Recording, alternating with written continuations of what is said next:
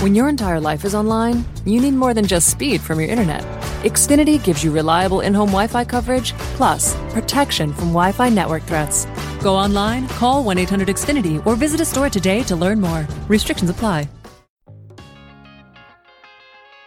Ciao a tutte, io sono Camilla e vi do il benvenuto in questo podcast in cui parleremo di donne e di maternità e lo faremo in modo diverso da come siamo abituati ad affrontare questo argomento.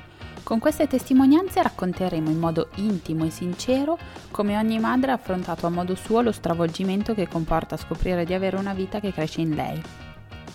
Lo faremo senza tabù e senza filtri, in modo che nessuna si senta sbagliata o in colpa solo perché la sua esperienza è diversa da quella delle amiche. Parleremo anche di parto e lo faremo in modo disinibito, perché non sempre le cose vanno come avevamo programmato, ma non per questo quel momento deve essere meno affascinante. A volte da una donna esce una forza che non si pensava di avere, ma che era lì, silente, in attesa che arrivasse il momento giusto per uscire allo scoperto. Allora perché nessuno ne parla? Qui facciamo informazione vera, quella non edulcorata, quella che avresti voluto avere prima che tutto succedesse a te perché dopo tutto abbiamo sempre qualcosa da imparare da chi ci è già passato. Ci sono numerose strade per diventare madri. Ci sono le vie veloci, brevi e poco trafficate. E poi ci sono gli itinerari bis, quelli meno battuti che portano comunque a destinazione. In questo episodio percorreremo questa strada insieme a Martina, per scoprire insieme le gioie e le insidie dell'adozione quello che per tante coppie è considerata l'ultima spiaggia ha rappresentato per lei il piano principale, la scelta volontaria. Alla fine dei conti adottare è tanto faticoso, a volte di più che fabbricare un bambino ex novo. Ma il finale è potente e gioioso, è la nascita di una madre, solo differente. Ciao Martina, benvenuta! Ciao Camilla, grazie. Ti chiedo di presentarti per piacere ti chiedo chi sei, quanti anni hai, cosa fai nella vita e da chi è composta la tua famiglia. Allora, io sono Martina, eh, ho 30 anni, eh, nella vita sono un'impiegata in, un, in, una ditta che ha un, un, sito internet che vende occhiali online. Al momento però sono in maternità, sono a casa eh, perché io e mio marito, appunto la nostra famiglia adesso è composta da tre persone, perché io e mio marito pochi mesi fa abbiamo adottato una, una bimba. E, ehm, e niente, questo è stato il coronamento di un grande sogno e quindi per il momento il mio lavoro consiste nel prendermi cura di lei e portare avanti i tanti hobby che ho nella vita. E questo è insomma un po' quello che, che sono.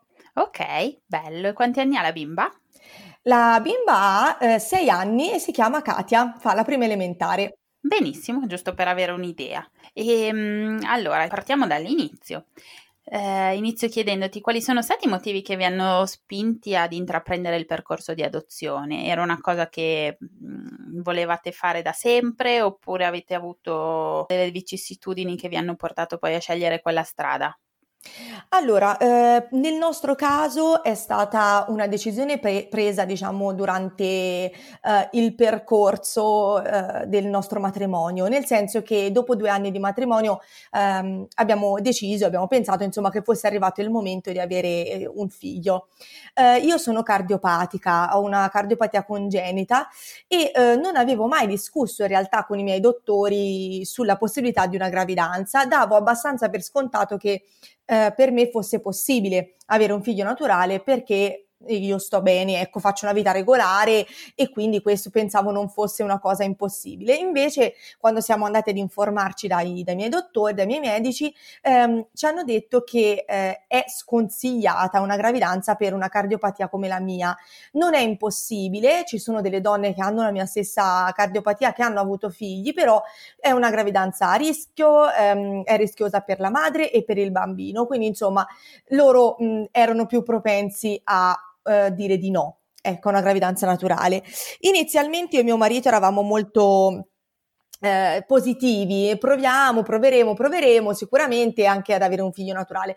Il fatto è che eravamo più convinti a parole che nei fatti, eh, nel senso che alla fin fine non ci decidevamo mai a provare ad avere un figlio naturale. Io prendo la pillola, quindi insomma eh, dovevo, è chiaro che avrei dovuto smetterla per, per rimanere incinta e non lo facevo mai.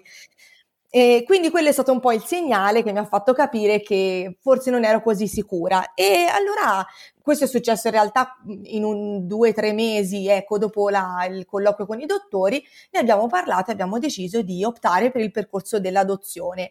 Eh, eravamo entrambi d'accordo e, e, quindi è stato, diciamo, per noi abbastanza indolore, ecco, come passaggio, mentre so che tante donne soffrono molto la, eh, la mancanza di un figlio naturale, eh, per noi è stato magari solo all'inizio un po', diciamo, eh, ci ha turbati un pochino all'inizio, però in realtà dopo per noi è stato molto naturale mm-hmm. prendere questa decisione. Ok, eravate già preparati, sapevate come funziona e sapevate già che è una cosa molto lunga oppure diciamo vi siete buttati nell'incoscienza di questa cosa?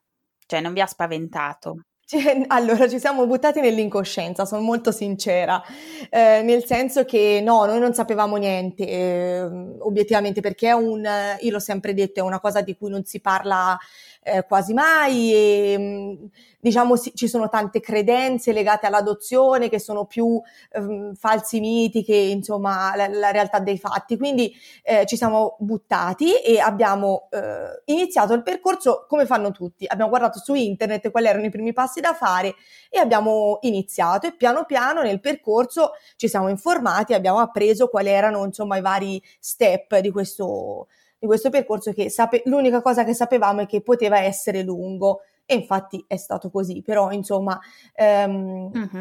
ecco, dic- diciamo ci siamo un po' buttati, ecco. era quasi cinque anni fa, quindi eh, avevo mh, all'incirca 26 anni e siamo, siamo andati. Mm. Vuoi spiegarci un pochino da dove si comincia, come funziona, quali sono i requisiti? Allora, per ehm, adottare? Certo, tanto anche questo è una cosa che molto spesso non, non si conosce, però eh, è più o meno simile in tutta Italia. No, infatti. Senso, eh, infatti non se ne parla molto, quindi eh, in realtà mi sono accorta che anch'io parlandone eh, con, sui social, quindi anche a persone un po' più lontane dalla mia cerchia familiare, c'è tanto interesse invece su questo argomento, quindi mi fa, mi fa piacere. Um, allora, eh, praticamente si comincia eh, inviando alcuni documenti al Tribunale per i minorenni della propria regione. Nel nostro caso era la, regione tos- eh, la Toscana, quindi il Tribunale di Firenze. Um, di, diciamo che ogni tribunale mh, ha i suoi documenti, nel senso che ha una lista che si differenzia leggermente da tribunale a tribunale.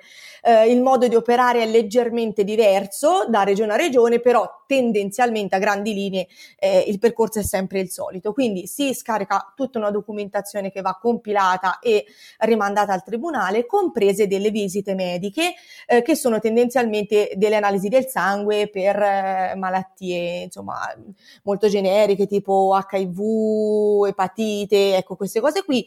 Eh, tutto è, ci tengo a dirlo perché spesso non si sa, tutto quello che riguarda l'adozione in Italia è completamente gratuito, quindi anche esente da ticket, quindi qualsiasi visita è completamente gratuita.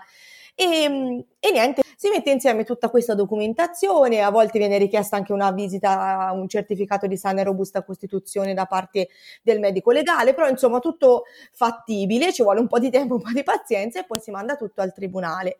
Il tribunale dopo eh, di solito funziona così, si hanno dei colloqui con un assistente sociale e una psicologa dell'ASL della zona dove la coppia vive, quindi nel nostro caso appunto nella, della nostra provincia, e ehm, viene poi eh, fissata una, un'udienza in tribunale.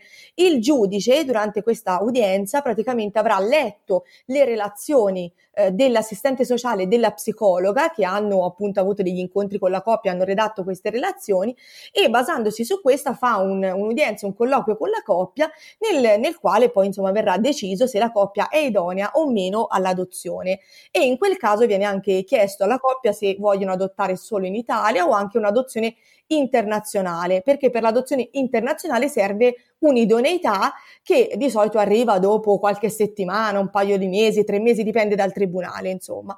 Questi sono i passi proprio concreti da fare per iniziare il percorso adottivo. Ok, non semplicissimi comunque, è, abbastanza già, è già abbastanza complicato, solo l'inizio. Sì, bisogna, io lo dico sempre, bisogna avere pazienza. Uh, Secondo me... Ecco, esatto, sì. Eh, ci sono due requisiti importanti. Uno è essere d'accordo, cioè la coppia deve essere molto unita perché ci sono momenti, c'è tanto lavoro da fare e, e mm, sicuramente se fa, mm, diciamo, c'è mm, interesse o maggiore partecipazione solo da una parte è tutto più complicato. Invece bisogna essere veramente eh, una squadra e poi bisogna portare pazienza, ci sono tante firme da fare, tanti fogli da compilare. Eh, sicuramente. Eh, ecco, diciamo che secondo me lo scalino più grande per la mia esperienza in real- sono in realtà i colloqui con l'assistente sociale e la psicologa, perché eh, non sempre si trovano delle persone mh, capaci. Purtroppo è brutto da dire, però è la, è la verità. Per la nostra esperienza noi abbiamo avuto, eh, abbiamo avuto diversi colloqui perché poi il nostro percorso è andato anche avanti, per, insomma abbiamo fatto tanti passi, quindi noi abbiamo avuto colloqui anche con diversi assistenti sociali, diversi psicologi e mm, è, bisogna capire chi si ha di fronte eh, perché non sempre eh, queste persone sanno lavorare bene purtroppo. Eh, è una cosa brutta però è, è così. Mm.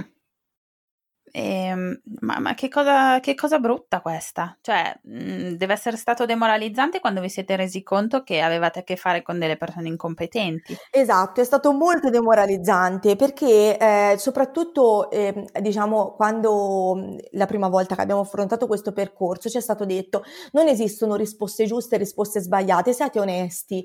Però io devo essere sincera, esistono delle risposte giuste e delle risposte sbagliate, dipende chi hai di fronte, perché ci sono persone che hai davanti che, ti, eh, che hanno una, una, certa idea di educazione, una certa idea di eh, famiglia, una certa idea di adozione e quindi bisogna rispettare quella loro visione per non andare poi incontro a dei problemi. Nel nostro caso, per esempio, un errore che abbiamo fatto all'inizio è stato quello di... Ehm, io sono sempre, lo vedi anche adesso, sono molto chiacchierona, mentre mio marito è una persona molto più riservata, dice due parole, proprio più, più, più silenzioso, eccetera.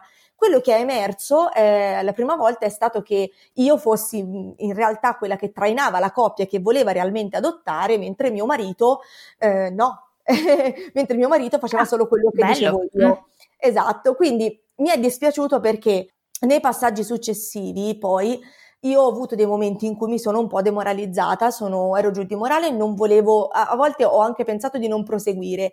E ti dico che se non fosse stato per mio marito, pro, forse ci, ci, saremmo fermati. Invece lui mi, mi, diceva: no, continuiamo, non ti preoccupare, devi fare solo l'ultimo sforzo, eccetera. Quindi questo ti fa capire che la visione che hanno avuto all'inizio era completamente errata, perché non era vero che ero io a trascinare lui, ma eravamo insieme in questa cosa e ci davamo forza a vicenda. Sarebbe bello che una eh, psicologa riuscisse riuscisse ad andare oltre il fatto che mio marito è un uomo di poche parole.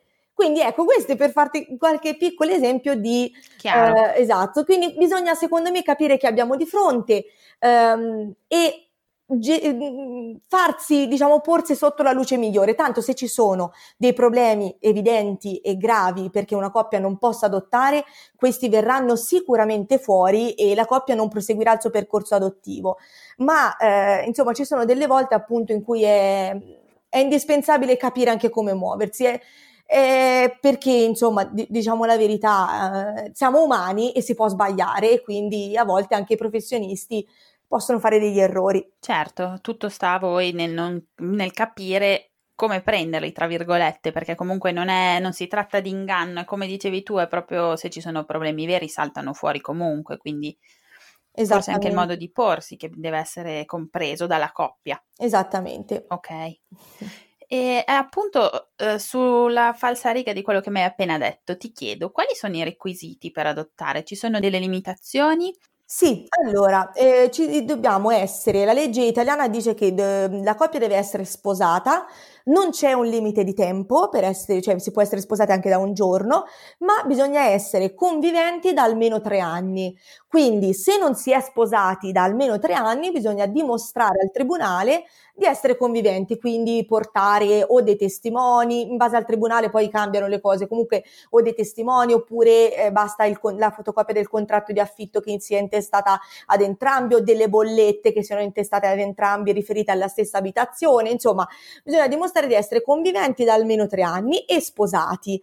Um, I single in Italia non possono adottare a, tranne in casi molto particolari. Ci sono stati dei casi anche che sono andati in televisione di bambini magari anche con, con problematiche, bambini autistici, eccetera, che eh, non trovando ecco, una, una coppia disposta ad accudirli, il giudice ha ritenuto opportuno ehm, affidarli a, anche a dei single. Eh, però è una cosa molto rara che accade solo in casi particolari, altrimenti insomma i requisiti di base in realtà sono questi. Ok, e una volta dimostrate queste cose, come funziona poi l'abbinamento con il bimbo? Eh, mi spiego, mm, si può, mm, odio usare questa parola, però mm, per farci capire, si può scegliere ehm, la fascia d'età del bimbo, mh, la provenienza del bimbo. Beh, sì, la provenienza me ne hai parlato all'inizio del fatto che si può scegliere se stare sul territorio nazionale oppure andare anche all'estero a cercare un bimbo. Allora sì, ehm, diciamo che non lo so che sembra ehm, lo capisco che sembra una domanda brutta, ma in realtà non è così perché, ehm, è tutto affrontato, in realtà in maniera molto naturale e secondo me anche sensata, nel senso che, ehm, viene richiesta ehm, viene vengono richieste le disponibilità della coppia e poi ti dirò insomma che secondo me mhmm, ti spiegherò il motivo per cui secondo me ha senso. Prima di tutto dividiamo l'adozione nazionale e internazionale, quindi quando si è avuto l'udienza in tribunale ehm, si è in lista in Italia, o meglio, si è in lista nel tribunale nel quale si è fatta la domanda. Questo cosa vuol dire? Vuol dire che quando il tribunale avverrà a conoscenza di un bambino o di una bambina che è adottabile, avrà eh, davanti a sé un ventaglio insomma di coppie eh, che, eh, tra le quali insomma potrà scegliere quella che ritiene più idonea per quel determinato bambino o quella bambina. Non c'è una classifica tra virgolette eh, ehm, riferita al tempo, cioè non è che chi ha fatto la domanda prima viene chiamato prima. Ci sono coppie che hanno adottato dopo pochi mesi eh, dopo aver insomma avuto l'udienza e coppie che invece hanno aspettato anni o che non sono mai state chiamate. Questo è un dato abbastanza importante da tenere a mente. In Italia non è detto di venire effettivamente mai chiamati. Un, eh, io ho letto una statistica che dice che una coppia su dieci riesce ad adottare in Italia. Eh, molto spesso si sente dire ma mm, come gli orfanotrofi Pochi, sì. Eh, si sente dire ma come gli orfanotrofi sono pieni, eccetera. In realtà non è proprio così, noi siamo un paese ricco che fa parte della parte ricca del mondo.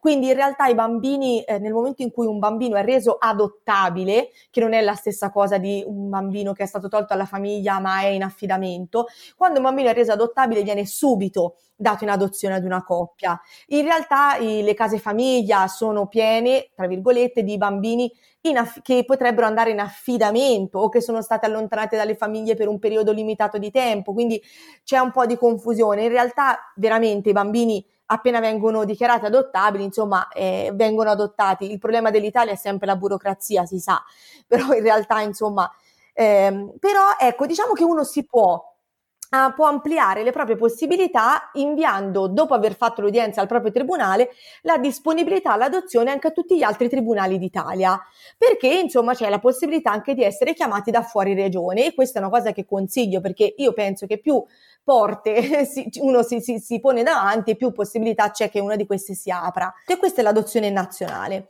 Per l'adozione internazionale invece appunto serve un'idoneità nel momento in cui si ha l'idoneità del nostro tribunale, abbiamo un anno di tempo per dare un, si dice, mandato ad un ente. Gli enti in Italia sono tantissimi e sono quelle persone che si occupano di gestire rapporti con i vari stati del mondo. Ci sono enti piccolissimi che collaborano anche con un solo Stato, due Stati, e enti più grandi che hanno anche 10-15 Stati con cui collaborano. Si sceglie, si fanno degli incontri, ci si guarda un po' intorno e si sceglie l'ente più, eh, più adatto, ecco quello che ci ispira più fiducia. Insieme all'ente poi viene scelto il paese di destinazione, quindi eh, la coppia può scegliere il paese che preferisce o farsi consigliare direttamente dall'ente, eh, come abbiamo fatto noi, per esempio, noi ci siamo fatti consigliare dal nostro ente che ci aveva indicato il Perù. E eh, a quel punto si inizia a mandare tutta la documentazione per il, per il Perù.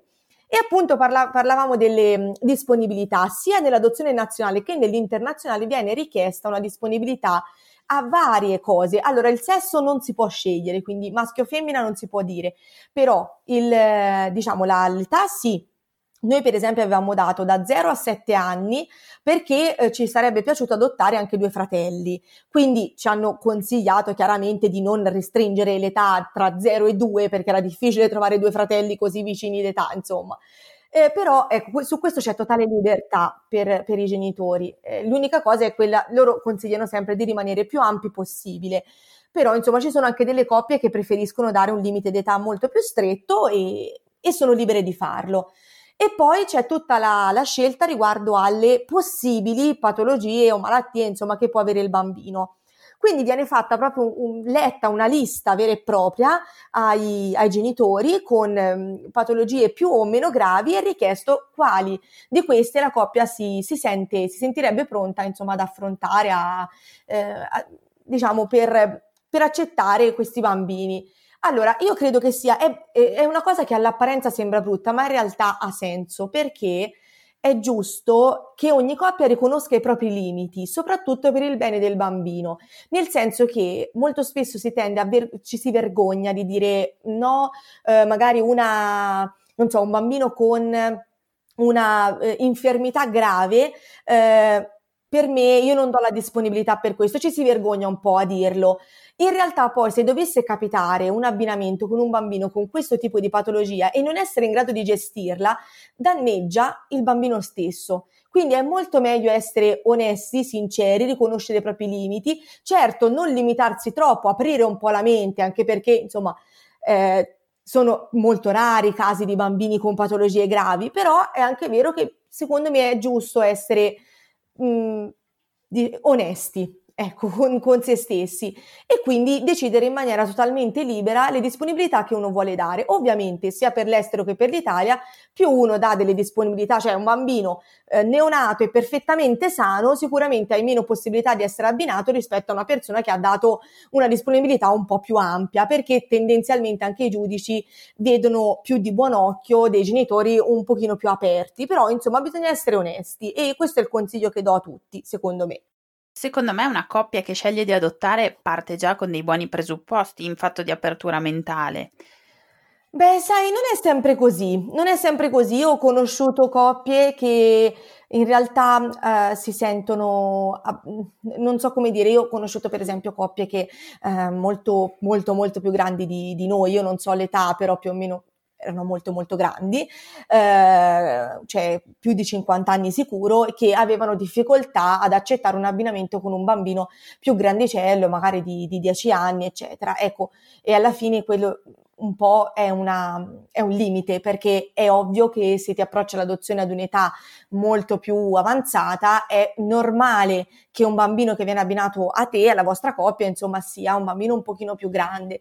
Quindi non è sempre così, a volte si ha un po' una visione idilliaca dell'adozione dove il bambino è appena nato in ospedale, ha tre giorni di vita, tu vai, lo prendi e quello diventa, diventa tuo figlio ed è come se tu l'avessi partorito, perché alcune donne hanno sofferto molto la mancanza di una gravidanza naturale e ehm, e magari ecco, que- hanno una visione un po' del genere, ecco, anche dell'adozione, che sia il più simile possibile ad una gravidanza.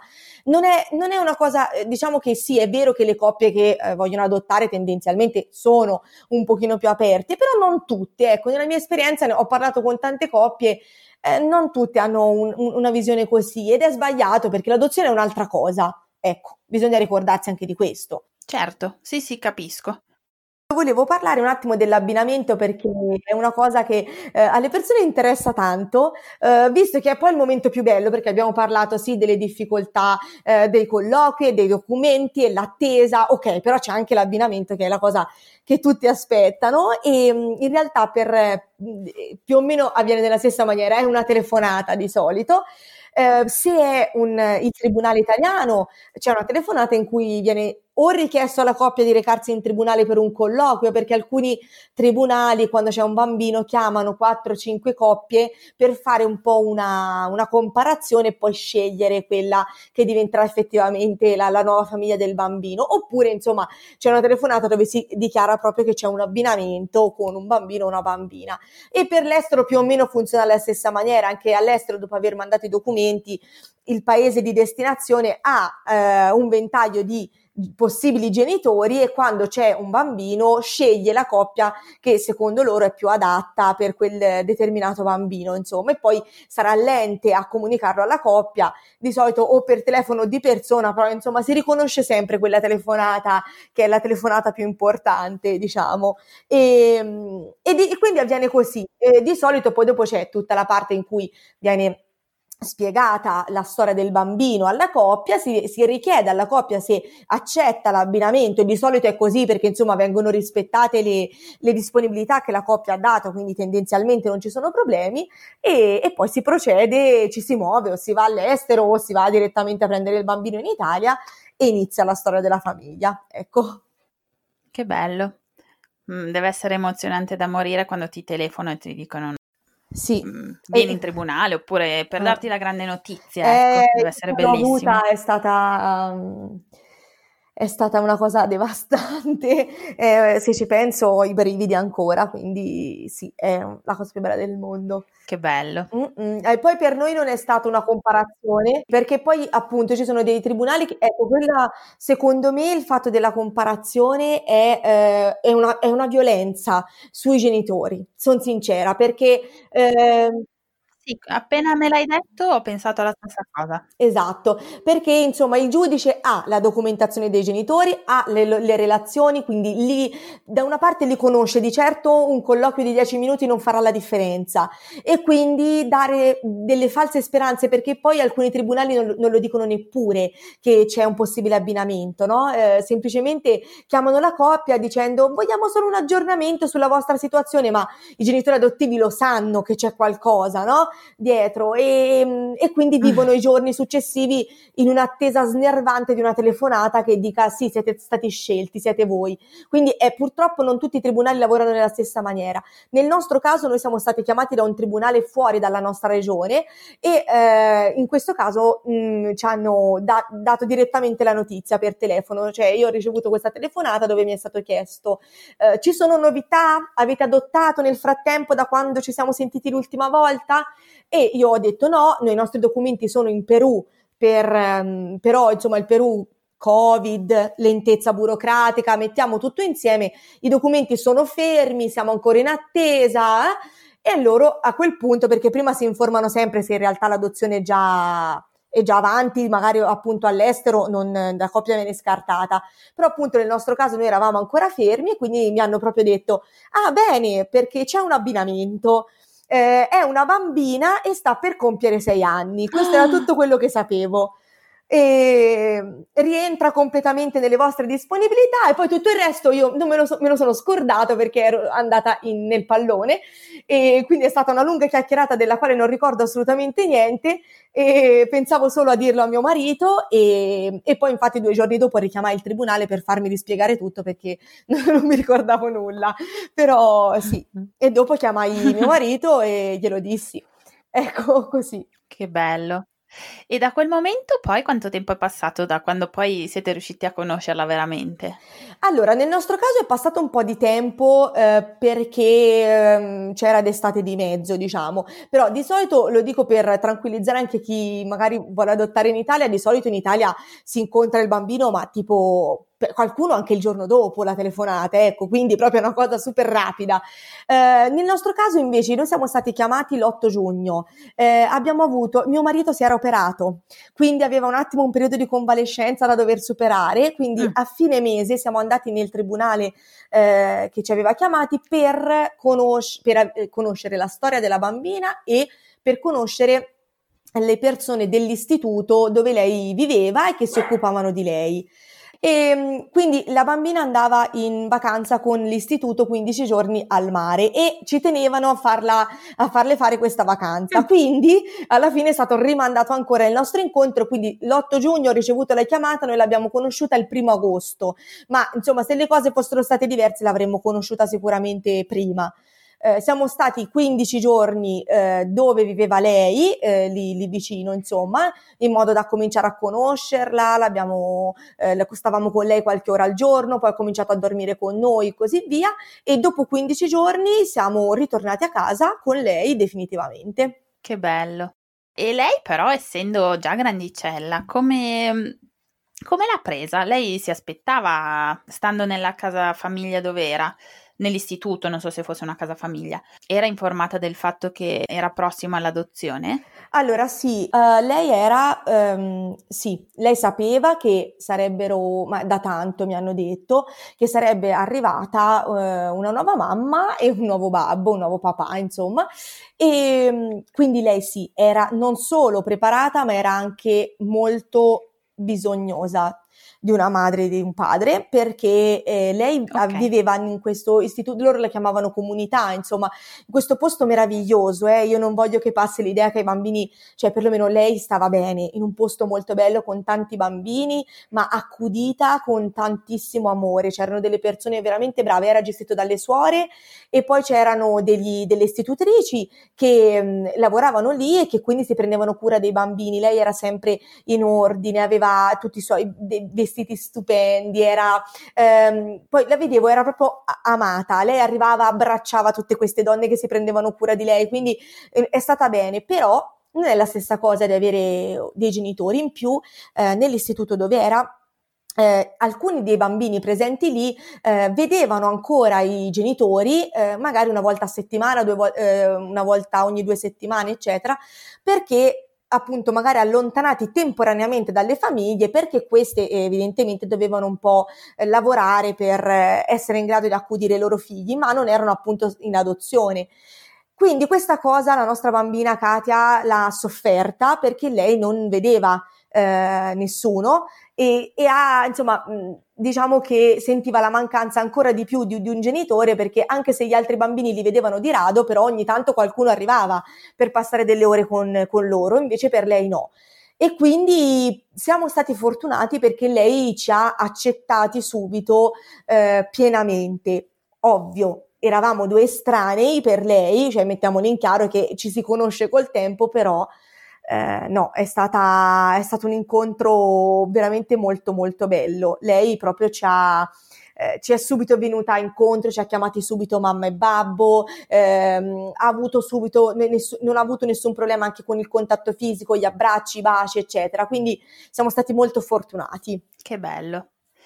E per voi psicologicamente com'è stato? Cioè, da un giorno all'altro hai una figlia di sei anni come cambia la tua vita? Allora, il, cambia. Diciamo che secondo me eh, nella nostra esperienza la loro idea era quella ovviamente di eh, creare, cercare di creare un po' il nucleo familiare lì nel luogo dove si trovava la bambina, ma sono sincera, in un albergo non, non, non, lo crei il nucleo familiare. Quindi sì, ci è servito per conoscerci un po', per capire un po' il suo carattere, però ovviamente eh, la vera, il vero cambiamento è arrivato quando siamo tornati a casa. Eh, pensavo di non, non, so, forse pensavo mh, che sarebbe stato più traumatico, invece è stato abbastanza naturale. Eh, le, le, abitudini sono cambiate, ma eh, io e mio marito abbiamo trovato un equilibrio giusto. Eh, c'è del tempo in cui io sto con la bambina per dare eh, il tempo a, a Riccardo di, di guardarsi una partita, per esempio, così come lui ogni tanto sta con la bambina per darmi il tempo, non so, di, di scrivere un po' al computer, ecco, o di girare un video. E quindi eh, è, è, bello perché eh, lei è una bambina molto tranquilla, eh, sa giocare anche da sola, eh, è molto, ovviamente nel, nel, tempo, nelle settimane si è eh, abituata alla sua nuova camera, alla sua nuova casa, ai suoi giocattoli, eh, si è un po' staccata da noi, è diventata più indipendente, quindi io direi che la, ci siamo adattati abbastanza naturalmente. È ovvio che la vita è cambiata tanto, cioè non siamo più soli. Eh, quindi la sera non guardiamo più film tipo Gomorra certo. perché ci sono troppe sparatorie, ecco nel senso. E, però sono sincera, per esempio, un'altra cosa che molte persone hanno paura è proprio l'età, no? Perché sei anni per molti è considerata grande, una bambina grande. In realtà per noi è stata un'esperienza meravigliosa perché prima di tutto ci siamo eh, diciamo, evitati tutto il periodo pannolini, eh, bambini che non sanno parlare quindi non riusciamo a comprenderli, cioè con lei c'è dialogo e questo aiuta tanto certo. perché insomma qualunque problema c'è noi ne possiamo parlare, lei capisce perché poi visto in Italia quindi ancora più avvantaggiati e, ehm, e, questo, e poi è proprio bello perché c'è eh, una non, non, so come dire, essendo più grande è come se vedessi ancora di più l'effetto che gli fa trovarsi in una famiglia, la sua gioia, la sua felicità, gli abbracci che dà, i discorsi, ehm, n- non so come le frasi di affetto, ecco, questo è, è tutto amplificato dal fatto che ha sei anni e lo riesce ad esprimere meglio ma allo stesso tempo è una bambina. Io la mattina lo dico sempre, quando la vado a svegliare, a volte ha il pigiamino alzato, ha la pancina scoperta, per me quella pancina è la pancia più piccola del mondo. Quindi mh, mm, alla fine è pur sempre una bambina che vuole giocare, che scrive la lettera a Babbo Natale, che, ehm, che le cadono i dentini, arriva la, la, la fatina. Quindi è, è un'esperienza meravigliosa, è totalizzante e, e, a volte insomma si ha un po' paura dei bambini più grandi e invece per noi è stata un'esperienza meravigliosa, to- veramente bella. Mi fa molto piacere che tu mi parli di questa cosa perché è vero, nell'immaginario collettivo un bimbo un pochino più grande probabilmente spaventa, sì. Invece mi fa molto piacere quello che tu mi stai dicendo. È bello anche passare questo messaggio, secondo me. Assolut- no, questo sì, io sono contenta di mandare questo messaggio perché appunto eh, noi poi siamo, oltretutto noi siamo stati una coppia, essendo molto giovani, ehm, ci è sempre stato detto voi sicuramente un bambino neonato e invece non è andata così, quindi per dire anche noi le nostre fantasie erano tutte orientate in un'altra maniera, quindi a maggior ragione potevamo essere spaventati, invece non è assolutamente stato così, poi lei è super affezionata a tutti ai nonni, eh, quindi è, è, è proprio molto bello, ovvio eh, anche il, il, passato dei bambini per l'appunto conta, quindi è, è, abbastanza palese che un bambino che ha 6, 7, 8 anni ha dei ricordi ai quali è legato e se questi sono particolarmente traumatici eh, influenzano in qualche modo il suo comportamento, il suo modo di essere. Um, però ecco, non è sempre così, non bisogna diciamo fare di tutta l'erba un fascio, perché ci sono anche esperienze come la nostra in cui il bambino è ovvio, perché un, essere abbandonati dai genitori naturali è sempre un trauma, come, sia, come in qualsiasi modo sia andata. Eh, per il bambino è sempre un, un, trauma, però poi dopo dipende anche da, dal carattere del bambino, da come è stato accudito dopo, da come i servizi hanno lavorato con lui o con lei. Nel nostro caso, per l'appunto, siamo stati fortunati perché c'è stato un bellissimo lavoro, la bambina è stata amata eh, negli anni in cui era sola e e quindi ha, ha, vissuto anche lei questa esperienza insomma in maniera positiva l'unica cosa ogni tanto soprattutto all'inizio sentiva un po' di nostalgia degli amichetti eh, dell'istituto della comunità dove era però è una cosa normale che non ci ha traumatizzati o fatti soffrire, insomma. Noi le facevamo capire che era una cosa normale provare un po' di nostalgia e che questo significava che eh, c'era stata bene, che ha voluto bene a quelle persone, che quelle persone vogliono il suo bene e sono felici di sapere che è con la sua nuova famiglia. Quindi eh, dai, e alla fine secondo me quando si affrontano le cose con naturalezza e con sincerità, con onestà, ehm, si ottengono sempre dei risultati positivi. Sì, certo, sicuramente. Infatti, sì, da come mi stai parlando, mh, mm, si sente proprio che è stato tutto molto naturale, sia da parte vostra che da parte sua. Mm-mm. Penso che sarebbe bello che andasse sempre così, poi non so se va sempre così, credo, però. Allora, io dico sempre, se uno parla con 100 coppie eh, che hanno adottato sente 100 storie diverse perché è così, ogni adozione è a sé stante, ogni adozione eh, è diversa, però ehm, è anche vero che secondo me approcciarsi all'adozione con la, il terrore che vada male non ha senso, così come approcciarsi all'adozione con un pensiero uh, che sia tutto perfetto e idilliaco non va bene, bisogna essere preparati, ma non terrorizzati, uh-huh. perché appunto ci sono anche dei, dei, insomma, tante esperienze veramente non positive, di più, veramente molto, molto belle come la nostra, perché poi, visto, quando sei un genitore adottivo parli con tante coppie, quindi eh, ne vieni a, vieni a conoscere anche tante altre situazioni. Certo,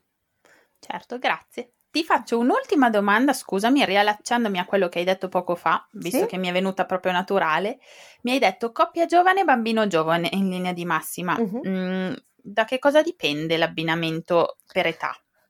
Allora, in realtà tendenzialmente eh, sì, eh, una coppia più giovane ha un bambino più piccolo, una coppia più in là con l'età ha un bambino più grande. Questa è la regola generale. C'è sicuramente anche proprio una regola che eh, va ci devono essere un minimo di anni di differenza tra il figlio e il genitore. Non ricordo quanti, comunque per diciamo non avere dei genitori troppo giovani okay. con un bambino un po' troppo grande, però diciamo che tende- la regola generale è questa, però non viene sempre rispettata. Ci sono coppie più grandi di me che hanno avuto abbinamenti con bambini neonati e noi invece eh, appunto eh, più giovani che, han, che, abbiamo avuto un abbinamento con eh, una bambina un pochino più grande. Quindi è una regola generale che viene rispettata più che altro eh, seco- mh, per la mia esperienza, insomma, per le coppie più avanti, quindi coppie molto avanti d'età, difficile che vengano abbinate con un bambino neonato proprio.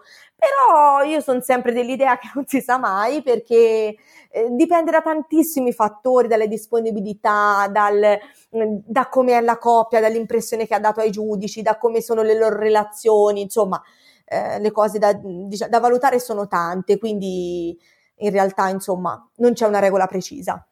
Ok, grazie, mi hai risposto perfettamente.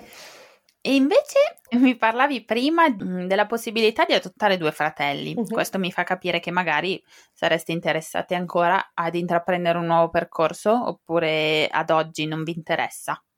Eh, Avete dei progetti di questo genere? allora, um, sì, Vorremmo avere un altro bambino, vorremmo dare un fratellino o una sorellina a Katia che l'aspetta già da ora, anche se le abbiamo detto di portare pazienza.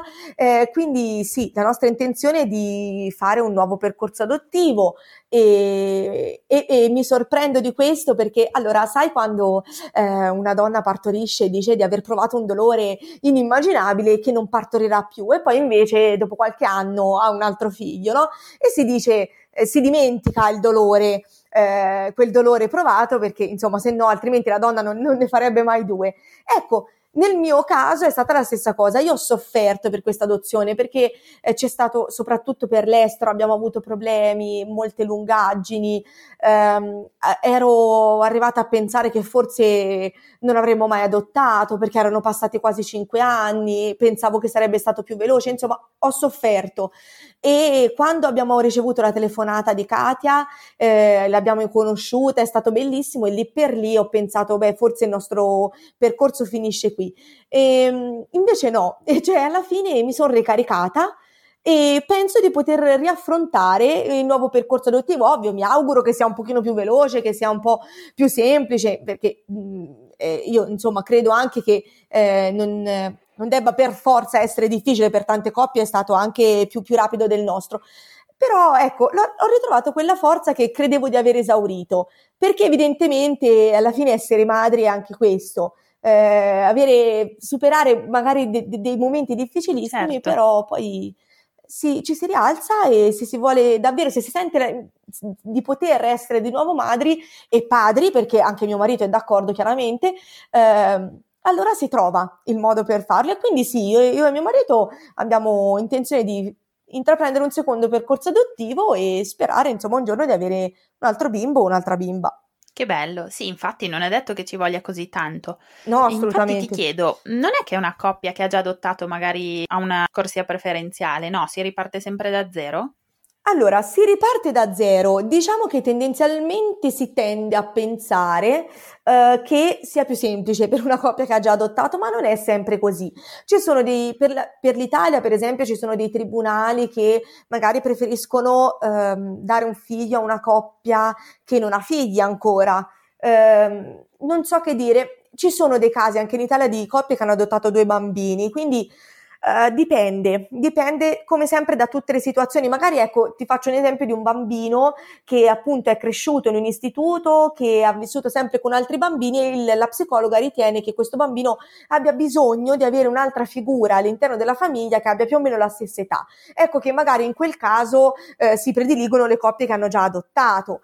Um, ci sono genitori anche per l'estero che hanno adottato due volte nello stesso paese o in paesi diversi, eh, però non per questo la seconda adozione è sempre stata più semplice, a volte è stata anche più difficile della prima, perché le situazioni cambiano nei paesi di destinazione, perché non so, ehm, in generale a volte entrano di mezzo altre persone, altri, altri fattori e potrebbe essere più complicato. Eh, è una questione anche di fortuna, secondo me eh, bisogna, que- quella ci vuole sempre in tutti gli ambiti della vita.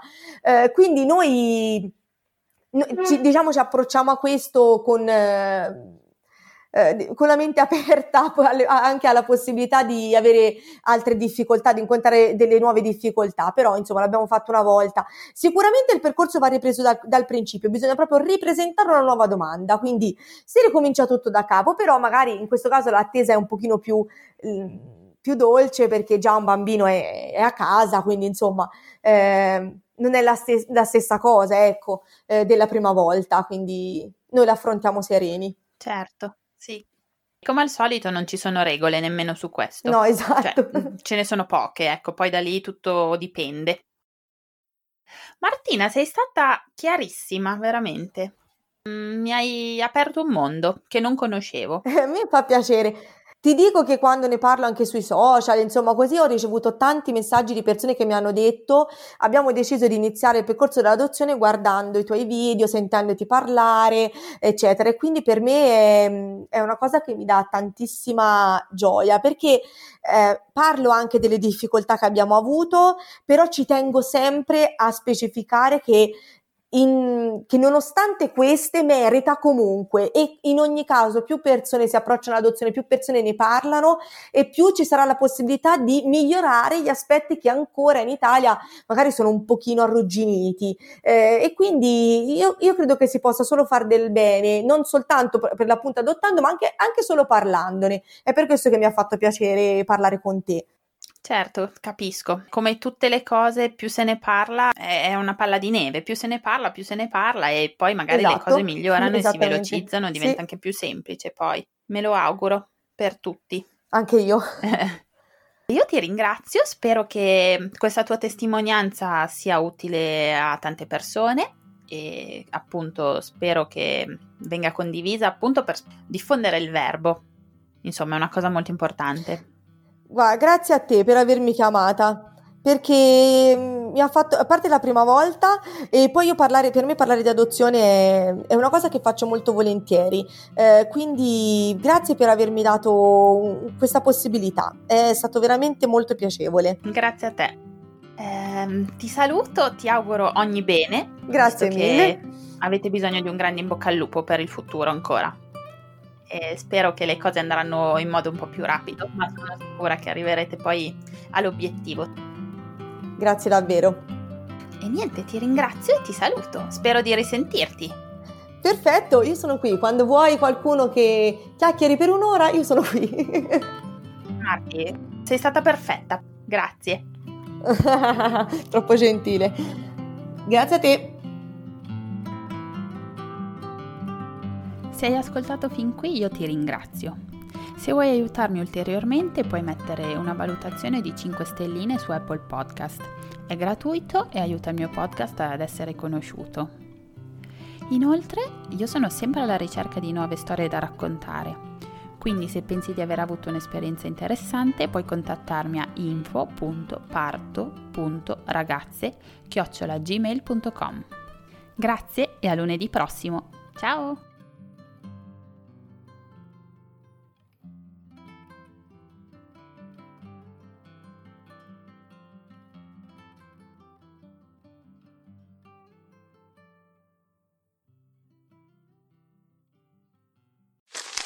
Me, me, me, me, me, but also you. The Pharaoh fast forwards his favorite foreign film, Pi pip pip pip Powder Donut.